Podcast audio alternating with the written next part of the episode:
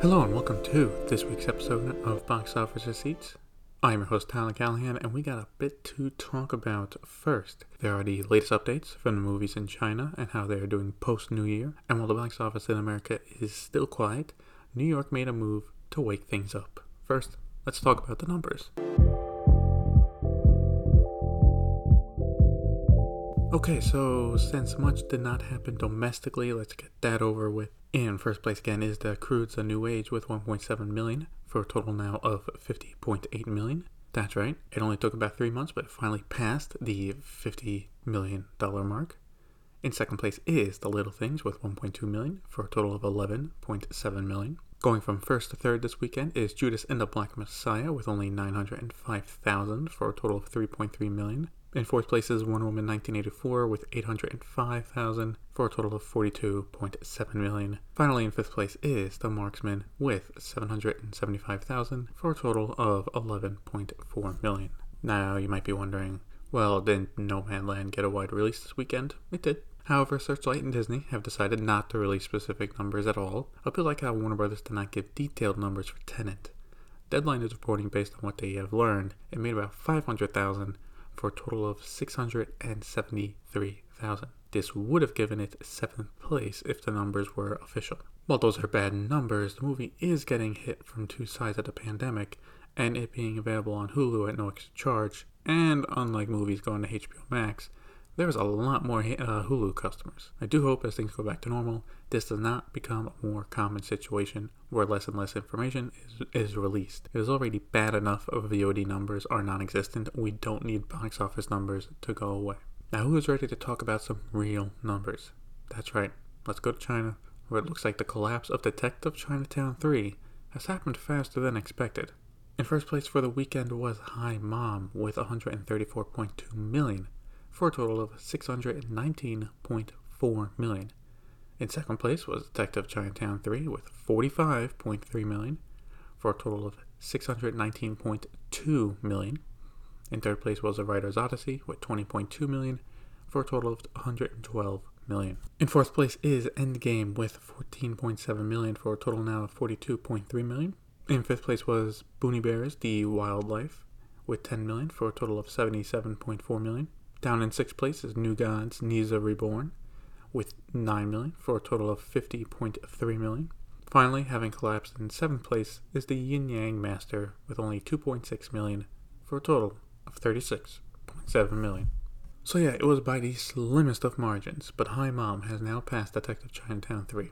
Besides the dailies being strong, weekend to weekend was great, only dropping 17%. Detective Chinatown 3 has collapsed hard, dropping 89% from last weekend. Now, it is weird to talk about a movie collapsing like this, like it is some kind of failure, but it has made over $600 million and is already one of the top grossing movies in China of all time. I've said this before, but the word of mouth in China is the strongest in any country I have seen. It will make or break a movie, and we see that clearly here.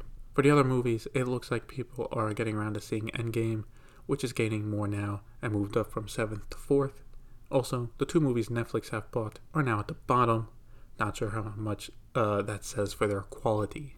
Now, looking forward to new movies in China, we have some new release dates. Tom and Jerry will premiere there on February 26th, so next episode we'll have some numbers on that. Coming out in limited release on April 23rd, Nomadland has been given the approval to play in the country and the National Alliance of Art House Cinema will work to distribute it. I actually did not know about this group, but it is a group in China that works to bring independent films to China. Previous films released by them in the Middle Kingdom include Manchester by the Sea and the classic indie hit Bohemian Rhapsody. But of course, as you know, the second one isn't really an indie film. For Hong Kong, I got some details, however, not much. For the first weekend reopened, all movies together made 2.2 million. And while I do not have the specific amounts each movie made, I do have the top five placement. In first place was Shockwave 2. In second place was Wonder Woman 1984. Third place was Soul. Fourth place was The Way We Keep Dancing, which is a Hong Kong drama. And then in fifth place was Demon Slayer. So from what I gather here is for Chinese movies that just came out, they will be released in Hong Kong later. And right now the market is more focused on catching up on what they have missed, which Makes sense. Finally, a small update on Demon Slayer. With it now in other markets, it has a worldwide total of 399 million. This pushes it past the 383 million Spirited Away has made worldwide and has made it the biggest Japanese movie worldwide of all time.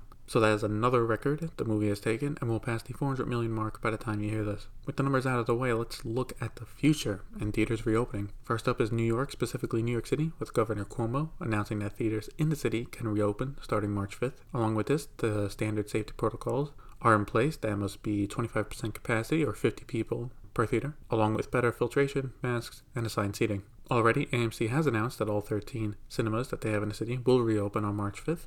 Well, as of this recording, Regal has not said what they plan to do. What I mentioned last week is for Hollywood to not delay movies anymore, they need all markets open with some capacity. For Regal, they are refusing to open all their theaters unless New York City and LA are open. With New York City now done, uh, are they really going to miss out on the new movies they can show across the country while the theaters in LA are still closed? That remains to be seen. As for who this benefits, well, Disney the most benefits because of Raya opening that day. Uh, they now get an immediate boost in theaters and access to more people who will go. And it could also help Lionsgate with Chaos Walking, which releases the same day if it's good, and could even help Warner Brothers with Tom and Jerry a little bit if the movie is not trash. Heading quickly over to the UK, the government has released a new rollout plan for reopening the country with dates for everything. However, these dates only hold if the vaccine distribution still goes well and cases do not spike again. With that being said, cinemas in the UK would reopen right now on May 17th, probably with some restrictions. This further helps Disney and Universal in the short term, as they know they would have another country to premiere Black Widow and F9, respectively. Looking at movies in production, we got a small update on the Luther movie. During an interview, Idris Elba mentioned that filming will begin later this year for the movie. Personally, I am excited by the news and I do look forward to it. But I wonder, is it going to be like a BBC film that airs on TV or an actual theatrical release? I hope it goes to theaters, but we will see. We also got a small update on Spider Man 3, which, after the cast was teased in the title, it was finally announced that it would be called Spider Man No Way Home. Sony also mentioned it would only be in theaters this Christmas, so as of now, no delay. I like the title, as it sounds a bit more serious, and with how Far From Home left off, and the rumors for what this one will have, yeah, it makes sense. Okay, for VOD Premium, it's a bit busy this week, so let's start off with Disney Plus, which officially kicked off its international star expansion. If you are a Disney Plus customer in Canada, Europe, New Zealand, or Australia, you now have access to it. If you are in Singapore, well, you just got Disney Plus and Star since the entire streaming service just launched there. Again, if you are in the United States, you will not be getting this due to having Hulu. Just FYI. For new shows on the streaming platform, Loki got a small delay from May and will now premiere on June 11th.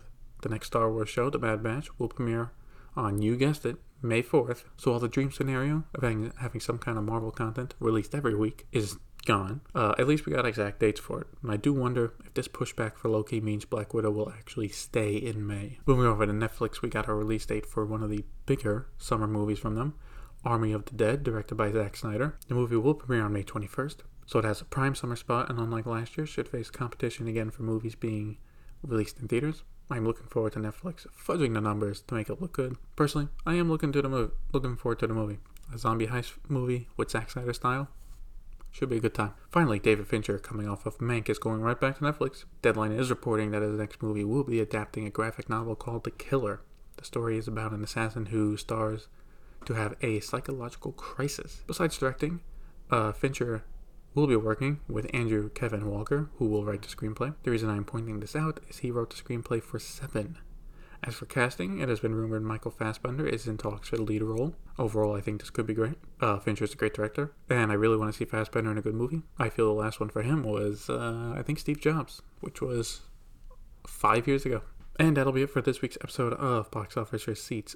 Don't worry, I will be talking a lot about the Paramount Plus news and the moves Viacom CBS are making in the next episode. I was going to try and work it in, but they just released a ton of info, so I'll go over a lot of it next week. Question for the episode is Do you plan on going back to theaters in March? Uh, if you have the option to, let me know on Facebook. Link to the pages in the show notes. Thank you for listening and see you next time.